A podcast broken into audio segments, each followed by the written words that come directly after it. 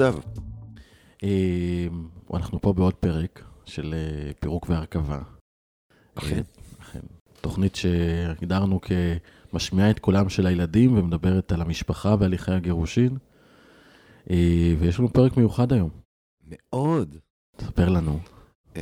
אז בבואנו לנסות ולהבין את, את החוויה מהזווית של ילדים, מהר מאוד הבנו שאי אפשר לדבר עם אה, ילדים תוך כדי, ה...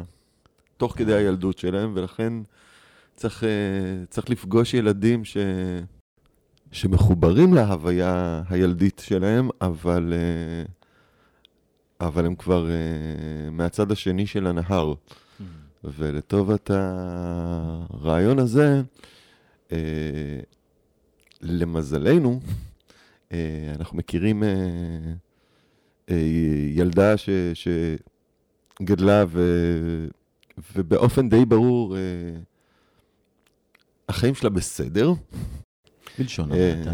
החיים שלה בסדר אה, כי, כי ללא ספק התגבש משהו בוא, בוא מאוד- תגיד, יושבת איתנו בחדר אחת הנשים המדהימות בישראל. אם לא בעולם, שיש. כן, בוא כן, נגיד אז- את זה. אז אה, וואו, תודה. שלום עדי. שלום. אה, אז פשוט נצלול. אה, כן, קודם כל נגיד שזה ממש כיף להיות כאן, וזה כיף להתראיין בתור ילדה להורים גרושים, ולא על דברים אחרים, זה מעניין, זה מחדש. מעניין מאוד.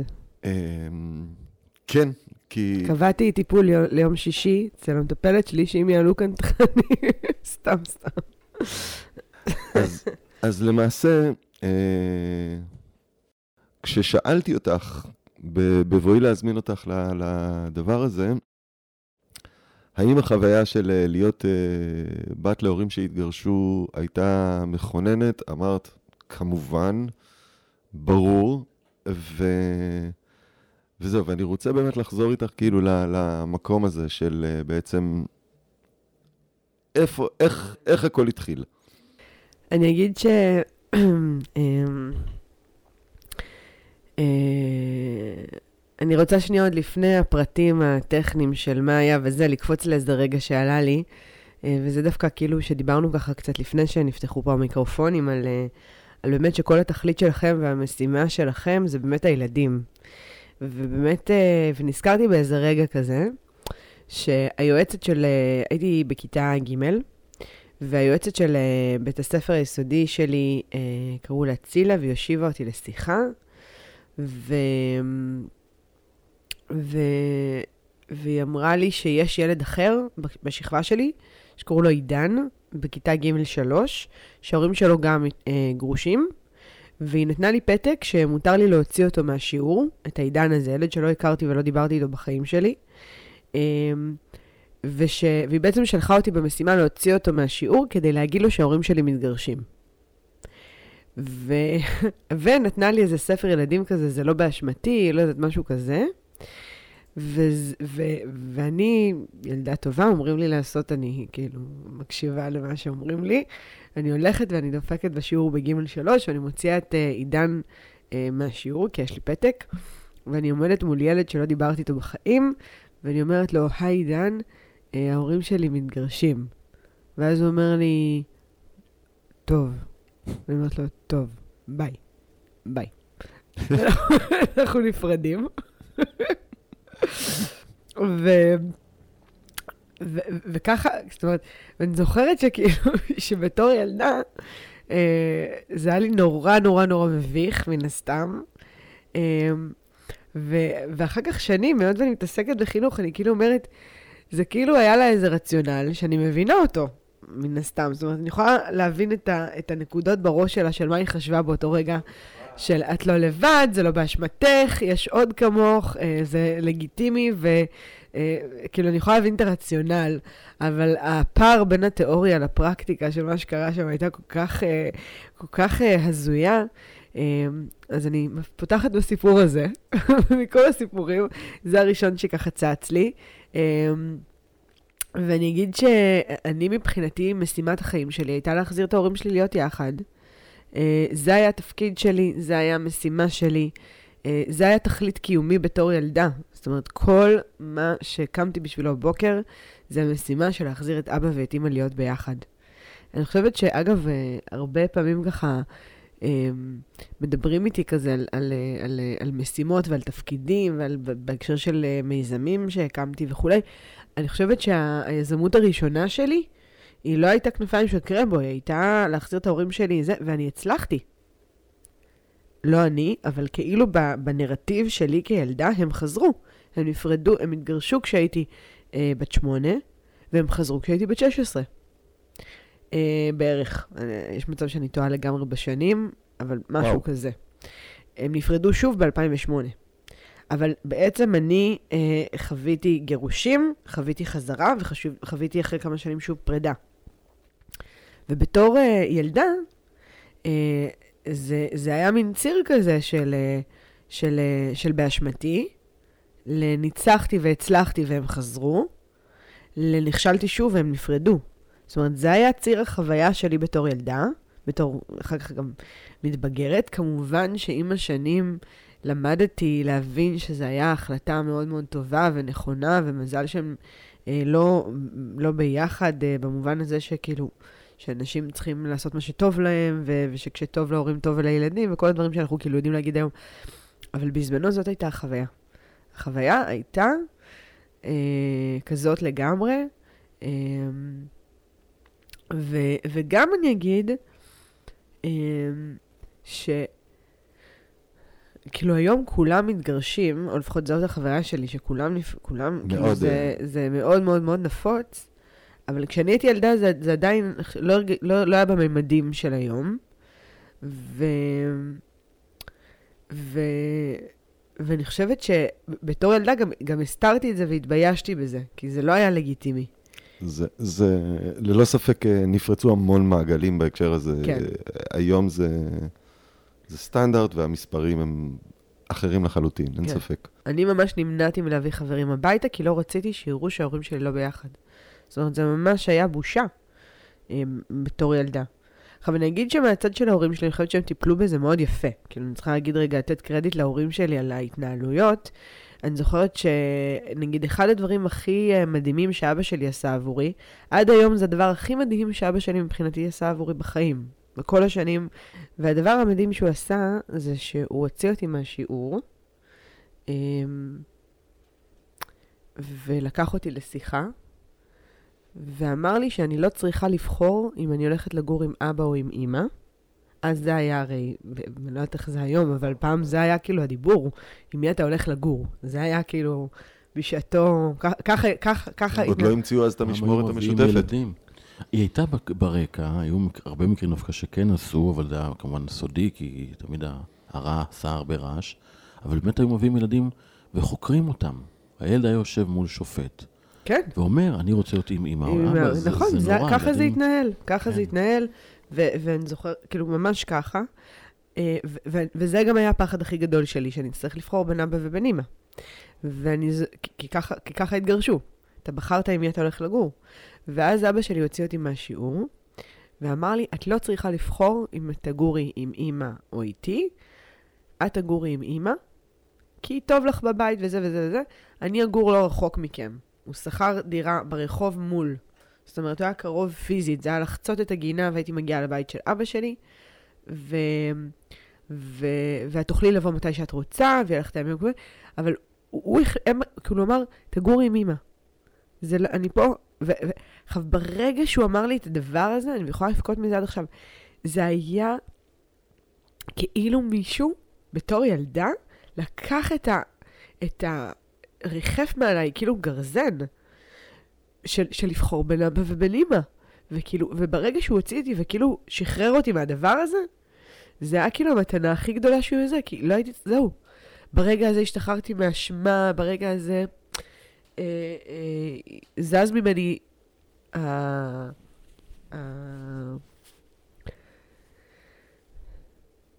זהו, כאילו זכיתי בשניהם. זו הייתה החוויה. לא מוותרת על אף אחד. וזה היה הדבר הכי גדול שהוא עשה בשבילי. הרגע הזה שלא הייתי צריכה לבחור אצל מי אני הולכת לגור.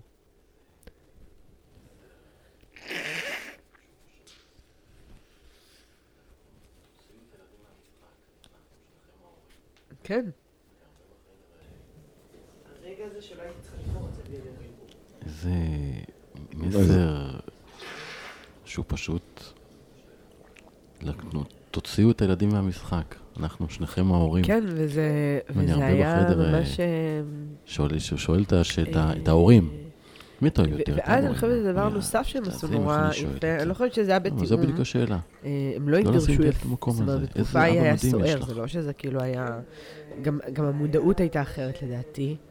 אה, אימא שלי, אה, הם כן היו מודעים, אימא שלי מאוד, אבל זה לא זה לא היה כמו היום. אבל הדבר הנוסף שהיה, זה שהם אה, בצורה מודעת או לא מודעת, מאוד עבדו על הרווחים שבה, שבעניין. אה, זאת אומרת, אבא שלי אה, אימץ בשבילי, אימצנו חתול, אימא שלי לקחה כלב. יש בית לעשות בו זה ויש בית לעשות בו זה. כאילו הרווח שבשני בתים, העניין של כאילו... הדברים האלה היו, היו, היו מאוד משמעותיים. אה, ודבר נוסף שריחף זה הפיצול מהאחים שלי. כי אח שלי הגדול גר עם אבא שלי, ואח שלי האמצעי גר איתי עם, עם, אה, עם, עם, אה, עם אימא שלי.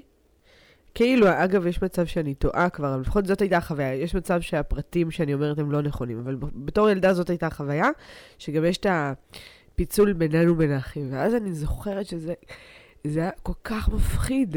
כי הביטוי הזה של לפרק בית, לפרק, מה זה הביטוי הזה? מה הוא בעצם אומר? כשאנשים אומרים לפרק משפחה, לפרק בית, למה הם מתכוונים? הם בדיוק מתכוונים לדבר הזה. זה... זהו, זה, זה מעניין, כי את, קודם מאוד רציתי, רציתי כאילו להתחיל בכלל באמת בפרטים היבשים, אבל מיד צללנו, אבל זה העניין הזה שבאמת אה, יש כמה ילדים, ו, ובאמת אה, מבנה שלם ש, שעל פניו מתפרק, אבל אה, יכול להיות שהוא מתפרק משפטית, ויכול להיות שהוא מתפרק, זאת אומרת, הוא, הוא מתפרק נדל"נית, אבל הוא לא מתפרק רגשית. אבל החוויה היא שונה מ... וואו, איזה... מתפרק, אתה יודע, אני, לי מאוד קשה המילה מתפרק. כי החיים לא מתפרקים, הם נבנים אחרת. אנחנו מפרקים, זה הפירוק וההרכבה. ולעולם, ועם כל הזוגות שעברתי, אני מעולם לא פירקתי משפחה, זה נראה לי משפט נוראי. בנינו משפחות מחדש, בשני בתים. עם מציאות אחרת, שחייבת להיות יותר טובה, אחרת ההורים לא ישנו. אבל ברגע שזה בא ממקום הזה של הפירוק, זה, זה שם עלינו כזה משקל שהוא הוא הגדיר, הרי אירוע גירושין, ילדים, זה אירוע, לא משנה אם זה בטוב או בלא טוב, זה אירוע שמגדיר אותנו. כולנו, כל מי שההורים שלו התגרשו, האירוע הזה מגדיר אותי. וזה לכל החיים. ואם אני רואה את זה כפירוק, ואף אחד לא נותן לי את החיבור, כמו שההורים שלך הצליחו לעשות, הנה תראי מה חיברנו פה, את הרווח הזה.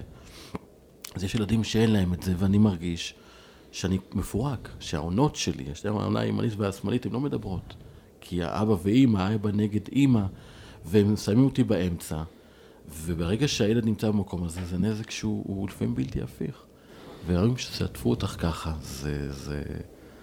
כי, כי רואים את העיניים שלך, ומה זה עשה, זה מדהים. נכון.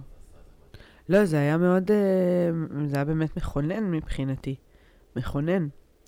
ואתה אומר, אה, לא התחלנו מהפרטים היבשים, הם לא חשובים. זאת אומרת, הם, הם, הם, הם באמת לא, זאת אומרת, זה, מה, שאני, מה, שאני, מה שמשנה זה מה הייתה החוויה, הרי אה, אין... לא, אני רק אמרתי את זה ברמה של... אגב- כשרציתי... אתה יודע, אתה יודע במקור ל- שבזיכרון בסלון, כשיושב ניצול שואה בסלון, הוא מספר לך סיפור על מה היה לו. עכשיו יושב בן אדם בן 90 ומשהו, מספר זיכרון, אוקיי? כן. אתה יודע, אני אף פעם לא הולכת ו- ובאמת בודקת את העובדות. ויש מצב, אין לי מושג מה באמת קרה לו לא קרה לו. זה אני משאירה ליד ושם. אה, אנחנו במד החם, וזה מד נרטיבי, זה, וזה מד, מד של חוויה. ו, ו, ואני חושבת ש, שככה אני מתייחסת גם לדבר הזה. זאת אומרת, יש מצב כן. שאחים שלי ישמעו את הפודקאסט הזה, והם יגידו לי, תגידי לי, מה, את גנובה? את בכלל לא היית בכיתה ג', את בכלל לא התפצלנו לשני בתים, אנחנו בכלל גרנו באותו בית. ובכלל, אבא, אבא היה על הפנים בהתנהלות שלו, כי הוא כאילו... כי הוא כאילו עשה את כל הנזקים, ודווקא זה, את מציגה אותו כאיזה... יש מצב. זה לא חשוב. כן, זה לא חשוב בעצם. אבל, אה, אבל זה, זה מדהים נגיד, עצם הרעיון ש... ולפתע גם הפכת להיות אה, ילדה עם מטרה. עם להחזיר את אבא ואימא, זאת אומרת, ה... ה... וזה, וזה אגב משהו שאני שומע מאנשים על זה שלא משנה באיזה גיל, לא משנה מה היו הנסיבות, בכל ילד להורים גרושים תמיד נשארת איזושהי פנטזיה כזאת על... אה, גם אחרי... אני חושבת אבל שזה יותר, אני חושבת שזה מה שנדב דיבר מקודם, על העניין של, אה, של התפיסה של לפרק משפחה, במובן הזה שיש יש מיתוג לגירושין, והוא משתנה עם השנים, ואני חושבת שלדור, לפחות של ההורים שלנו, המיתוג של, של גירושים אה, אה, היה, היה לפרק משפחה. זה היה כישלון, זה היה לא הצלחנו להחזיק בית. תחשבו אם אנחנו מדברים על ניצולי שואה, או כאילו מי ההורים של, ה, של ההורים שלנו? זה אנשים שהקימו את המדינה, זה היה לבנות בית בישראל, זה היה המשימה, מה, אפרופו ניצולי שואה, מה הניצחון? הביאו ילדים, הקימו משפחה. הלפרק משפחה זה היה...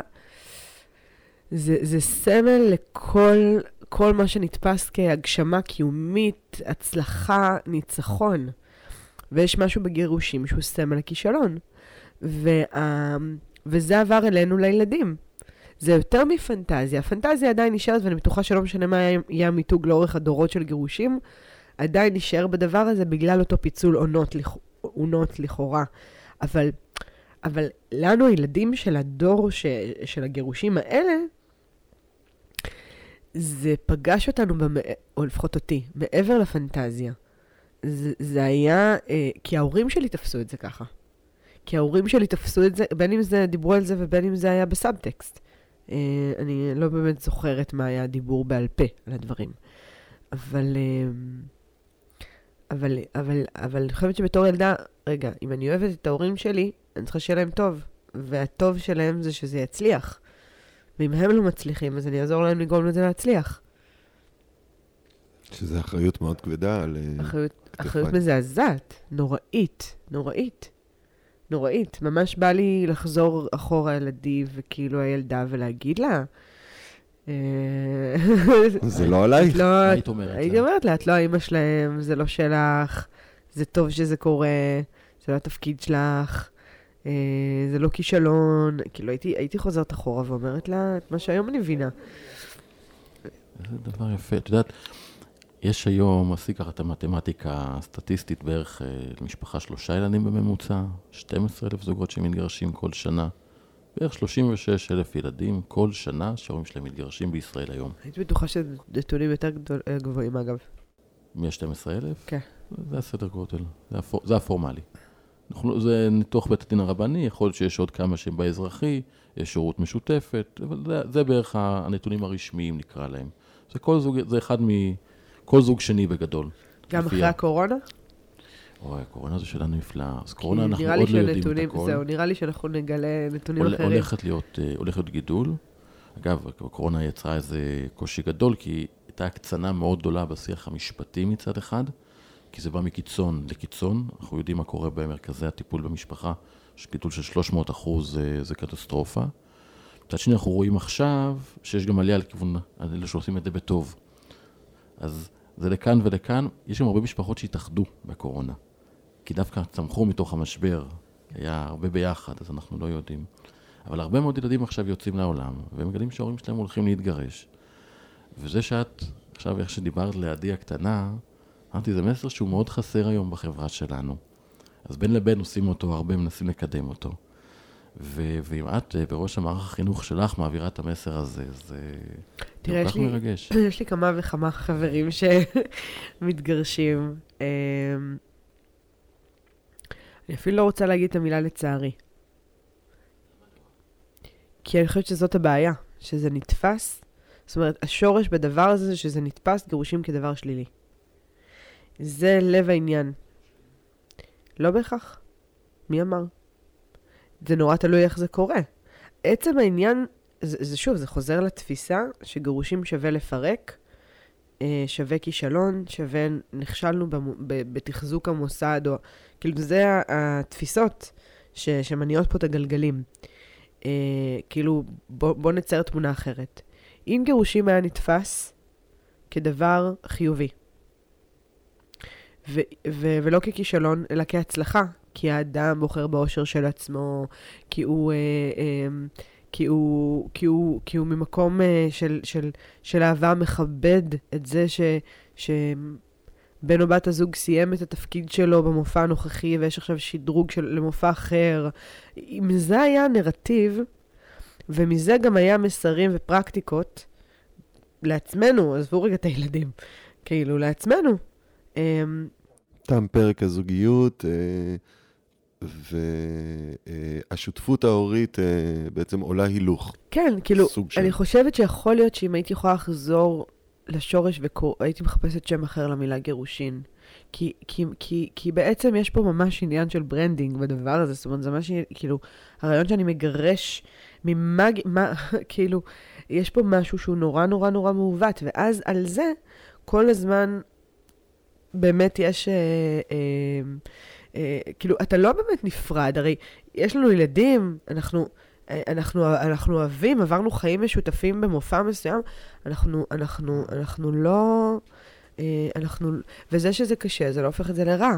ויש משהו ב, בלב של, ה, של התפיסה, שהוא, הייתי מאוד מאחלת לא להשתנות.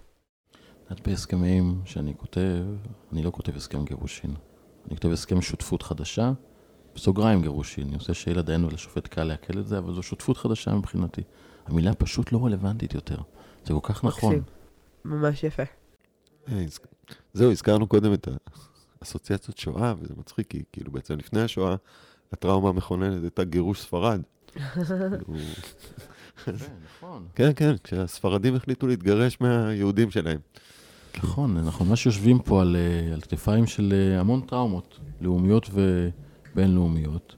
כשבכלל, כל הפן הזה של משפחה, זה, זה סיפור מאוד צעיר, כל המשפחה הגרעינית, והחיבור הזה, זה 60, 100 שנה בערך שקיים המתא הגרעיני הזה. לפני זה היה שבט שגידל ילדים, והכל עכשיו על הדור שלנו, זה הדבר הקשה. השואה, ההישרדות, מה זה משפחה, וזה שאנחנו פתאום חיים מעבר לגיל ה-40. אנחנו בצומת אחרת בחיים, אנחנו, העולם לוקח אותנו למקום שאנחנו רוצים יותר להגשים את עצמנו, ואנחנו לא יכולים להיות במקום שבו היינו כשהיינו בני 20. והתחושת הכישלון על משהו שהחלטתי בגיל 20 ועשיתי טוב, ואז שזה עובר דרך הילדים, זה מייצר כזה קושי, כן, אבל שהיא מודעות שכזו, כן. זה מדהים. איזה מסר היית רוצה להגיד להורים, לילדים ש, שמאזינים לנו, והם עכשיו בצומת, ואנשים מאזינים לזה, ממש, אנשים מקשיבים, כי ההחלטה להתגרש, שנה, שנתיים לפני, זה, שזה מחלחל, והם אוספים את המידע, ואנחנו רוצים הרי לתת כמה שיותר מידע על הטוב, על החיובי, על מה זאת הצמיחה. אומרת שנה, שנתיים? אה, תהליך החשיבה בדרך כלל, עד שאדם בכלל מודיע לצד השני, כן. תהליך ארוך. בדרך כלל יש איזה שנה או שנתיים של... להתמודד בעיקר נשים. אה, פן מאוד מגדרי, נשים הן לוקחות הרבה זמן באמת לוודא, כי יש משמעות. כן. מול זה, לפירוק, המונח כן. הזה, לוקח זמן להגיע לשם. באופן אה, כללי יש אה, תמיד צד שמופתע. באופן יחסי. דווקא יותר. כן. ובמקום הזה, אני חושב, מה אנחנו יכולים לתת להם, עכשיו אלה שמאזינים לנו. כן. מהזווית ראייה שלך, שהיא באמת רחבה מאוד, כן. מה אנחנו יכולים להגיד להם? אני חושבת שהדבר הראשון במעלה זה לאמן את השריר של להפריד בין הצרכים, אה, הרצונות, הפחדים של ההורים, אה, לבין אה, הצרכים והרצונות ומה שעובר על הילדים. והמקום הזה של להב- להבחין או לבדל מה שלי ומה, ו- כי, כי באמת הכל מתערבב, בגלל שזה כל כך אמוציונלי ובגלל, אז הכל מתערבב, ו... ואז אתה חושב שאתה, כאילו, איזה הורה יגיד שהוא לא רואה את טובת הילד? אין דבר כזה. אבל בפרקטיקה זה מגיע ביומיום וזה מגיע בקטנות וזה מגיע בערבובים. ולא מרוע, זה, זה, זה נובע מערבובים. מה זה הערבובים? ערבובים זה שאתה חושב שאתה עושה משהו כי הוא טובת הילד, אבל בתכלס הוא טובתך האישית. שאני רואה את הילד כשליח שלי, או שלוחה שלי. אה, כן, או ש... כן, זאת אומרת, השימוש בילדים בתוך המקומות האלה, בין אם במודע ובין אם לא במודע, הוא מאוד מאוד גדול. נקמה בהורה, אה, אה, אה, אה, אה, כאילו מיליון דברים שם אה, באמת בתפקיד שאנחנו מכניסים ומערבבים את הילדים, אה, כאילו, אפילו במקומות יותר עדינים. בסדר?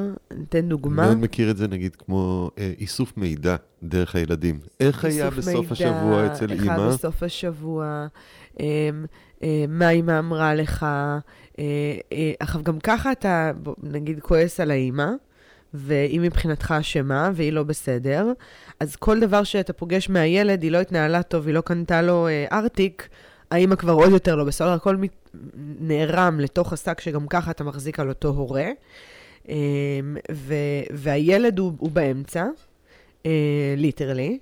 כן. ו- ו- ו- ואני חושבת שהדבר הראשון זה ההפרדה והגבולות והאימון, אני אומרת אימון על שריר, כי אני חושבת שזה שריר שצריך להתאמן עליו. כאילו, אין פה איזה זה, של בין לראות מה שלי, כי אני כועס על, ה, על הצד השני, כי הוא אכזב אותי, כי אני מתגעגע, כי אני אה, אה, מאוכזב, כי אני מאוכזב מעצמי, ו, ו, וכל השק הזה, להפריד אותו מהעולם של הילד, ו, ואני אגיד משהו מחברים שאני רואה שמאוד עוזר לזה, אה, וזה אה, האמונה שההורה השני הוא הורה מדהים לילד.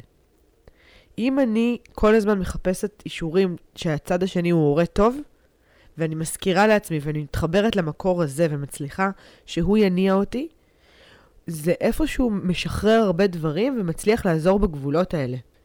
אה, בין מה שקרה בינינו לבין התפקיד שלו כהורה לילד הספציפי הזה. וכשאני לא מצליחה לראות את זה, או לזכור שהבן אדם הוא הורה טוב, אני תמיד אומרת לחברים שלי שמתמודדים, אני אומרת להם, אני מתחברת לצד הרוחני, אני אומרת, הילד הזה, הנשמה שלו בחרה להיוולד להורים האלה, זו בחירה נשמתית של הילד, הוא בחר את ההורה הספציפי הזה, ו- ו- ו- ויש להם מסע לעבור יחד, וכאילו, it's not yours to handle. תכבדי את הבחירה שהייתה כאן של הילד להיוולד לאבא ושל האבא להוליד את הילד, זה כאילו, it's not yours. תח, תהיה לך כבוד למסע המשותף שצריך לעבור פה ברמת הנשמות. אם זה לא עובד בפסיכולוגיה, אני הולכת לרוח. כי, כי, כי זה כזה בעיניי. אז זה, זה קומה אחת. Um, אני חושבת שקומה שנייה היא, היא, היא מה שאמרנו מקודם, והיא באמת יותר קשורה לתפיסות. אספר מקרה, יש לי חבר נורא נורא טוב, שעכשיו הוא ואשתו מתגרשים, ויש להם uh, בת תינוקת קטנה. Um, ו...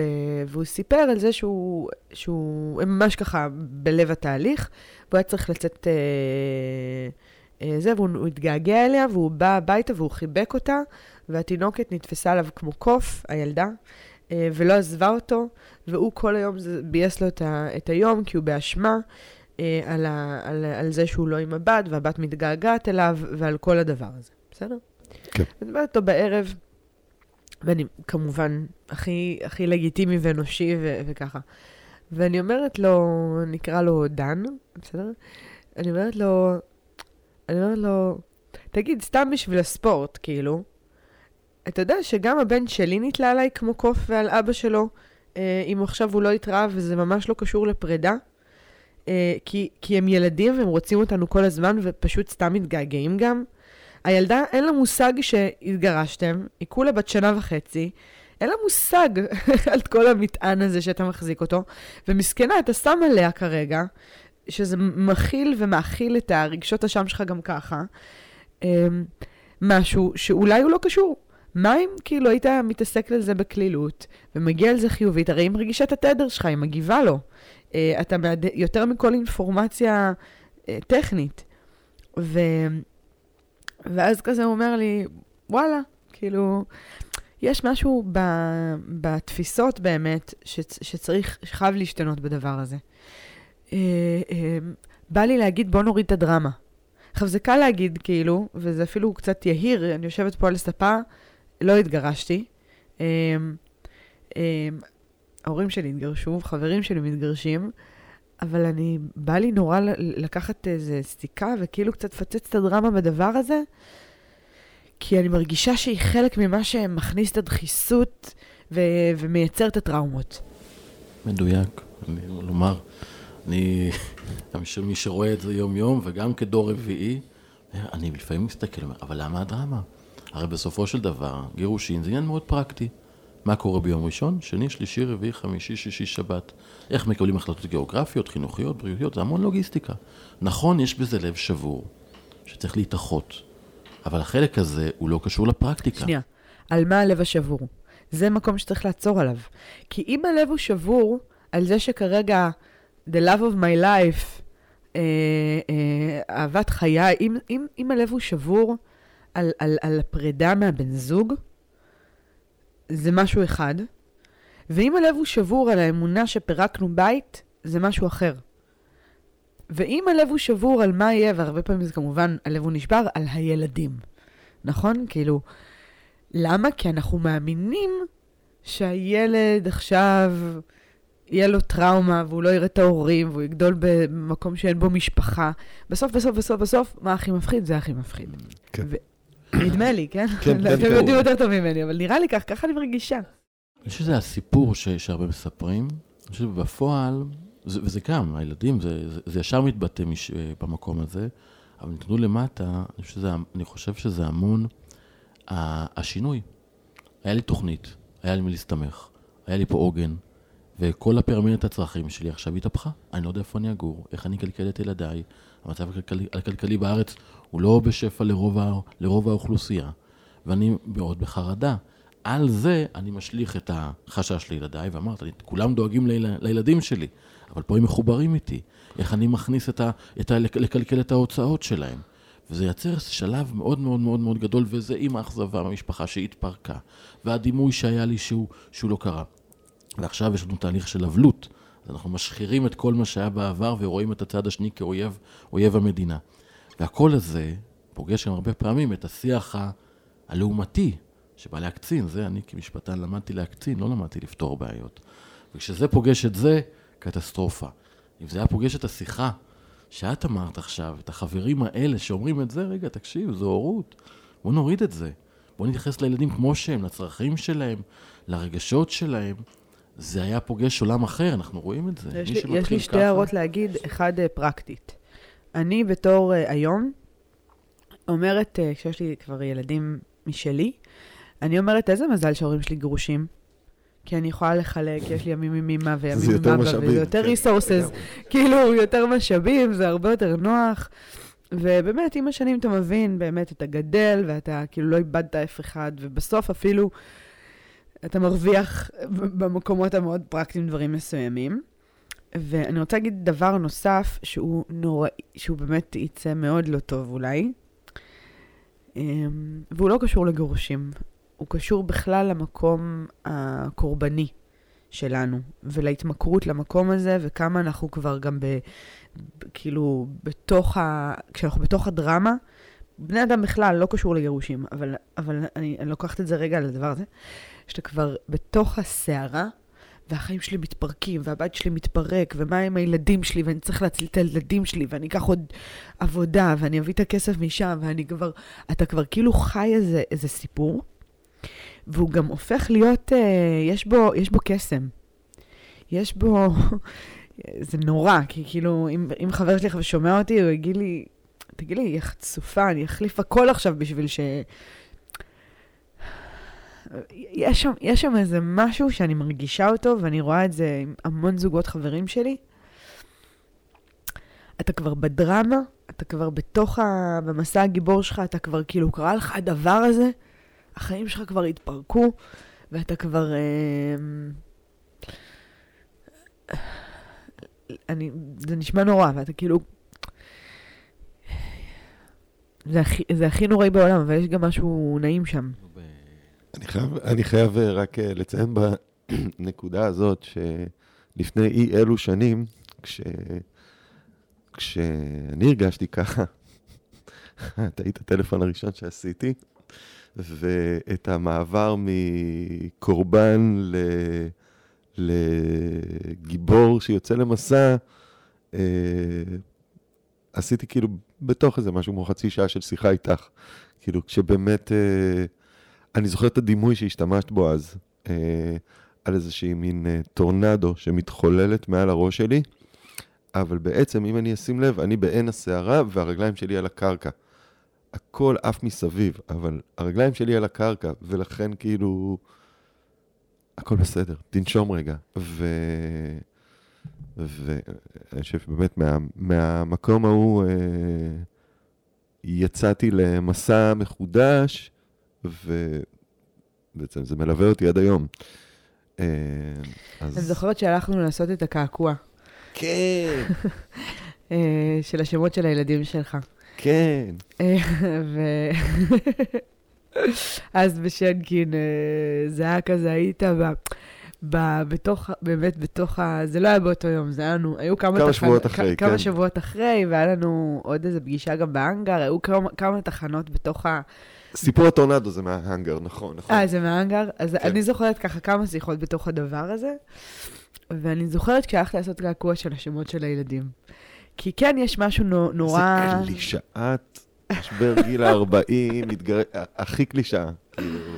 אבל, אבל, אבל כנראה שקלישאות, יש להם תפקיד, כן? בסוף, אה, בסוף כי אנחנו מבינים. מישהו אמר לי פעם, לתקופה הזאת, כל הקלישאות נכונות.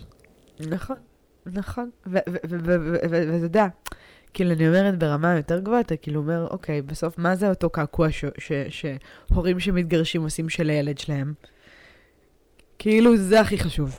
נכון, מה אתה בא כן. להגיד? בסוף זה הכי חשוב, זה כאילו הכף, זה הכי חשוב. המחשבה שליוותה את זה הייתה שזה מין משפט שתקוע לי בראש, שההפך מלשכוח זה לרשום. אז אני ארשום את השמות שלהם על היד, ואז בטוח אה, אני אהיה בפוקוס עליהם. כן. כנראה שלא הייתי שוכח גם לי זה, אבל, אה, אבל זה נראה טוב. כן, זה אחלה קעקוע יצא לך. כן. כן, אבל אני זוכרת, אני זוכרת את המקום, ה... המקום ההוא. אני אגיד אולי רק עוד משהו ככה, אה, לסיום, לא במסרים, אה, אני, כאילו אני רוצה להגיד משהו רגע דווקא על המקום של, ה, של השבר. התחלנו מתחילת השיחה על זה שהיה לי מטרה להחזיר את ההורים שלי להיות יחד, וכאילו אם הייתי חוזרת אחורה הייתי משחררת אותי מהתפקיד וזה וזה וזה. מצד שני, בזכות המקום הזה, גם הרבה מאוד מהדברים שעשיתי בחיים הפכו להיות כאלה. כי, כי בסוף הדברים האלה, אפרופו קלישאה, בונים אותך. ו- וזה נכון.